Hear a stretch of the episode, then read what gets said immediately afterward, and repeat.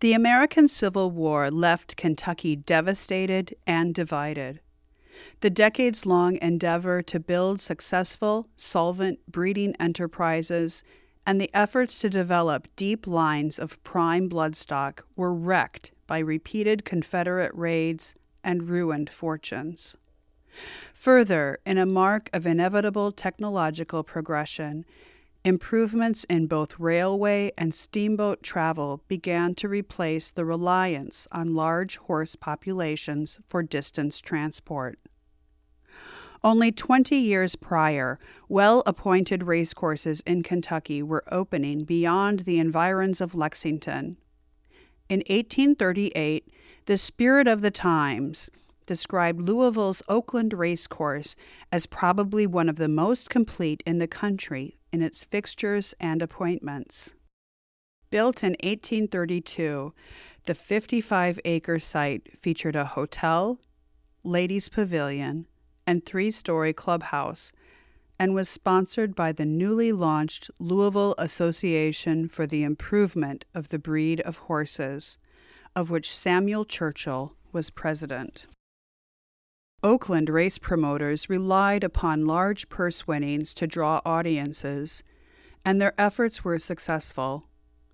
As the site of the greatest race west of the Alleghanies on September 30, 1839, Oakland saw the record breaking $20,000 purse North versus South match between the Louisville bred Gray Eagle, out of Ophelia, representing the North, and the Virginia bred Wagner, a grandson of foundational sire Sir Archie, racing for the South. At the time of the race, Gray Eagle held the American record for the fastest two miles in racing.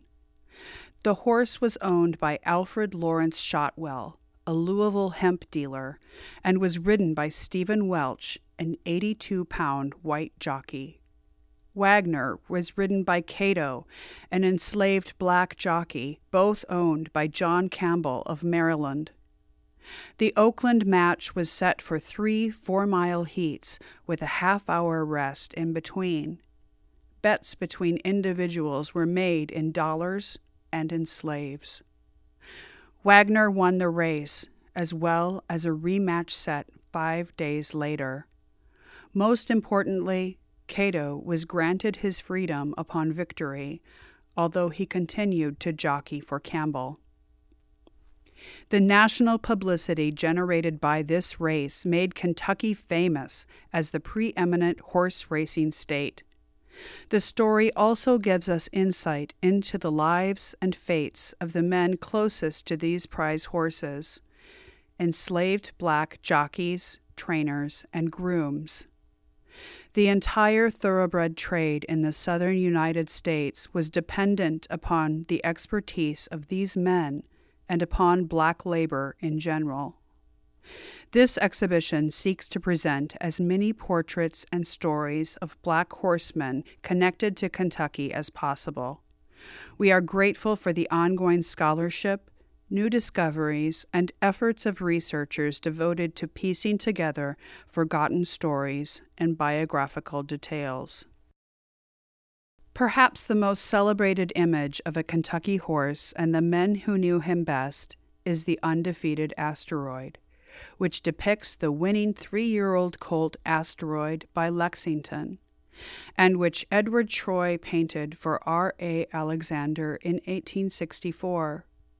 Bringing together the two known versions of the undefeated asteroid, likely for the first time since they were painted, allows for both a comparison in the artist's technique and an emphasis on the work's compositional importance.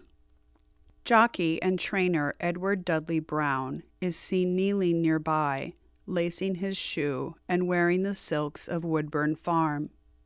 Trainer Ansel Williamson is on the right with the racing saddle at the ready, while Henry W. Overton, the stallion supervisor at Woodburn Farm, holds the reins. His twin brother William Overton, also a trainer, may be the man holding the reins in Thomas J. Scott's 1876 portrait of racer Tom Bowling, painted at McGrathiana Farm in Lexington. The undefeated asteroid served as a historical document for R.A. Alexander. In the distant left, a band of Confederate raiders can be seen storming into sight. In October 1864, a more terrifying version of this event took place at Woodburn Farm. Confederate guerrillas absconded with Asteroid and several other prize horses. Alexander's neighbor, Major Warren Viley, bargained for Asteroid's release at the price of $300, and the horse was returned to Woodburn.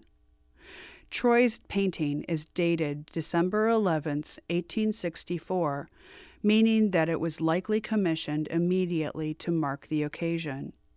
The fact that Asteroid's dedicated groom, jockey, and trainer are all included speaks to the importance of their roles.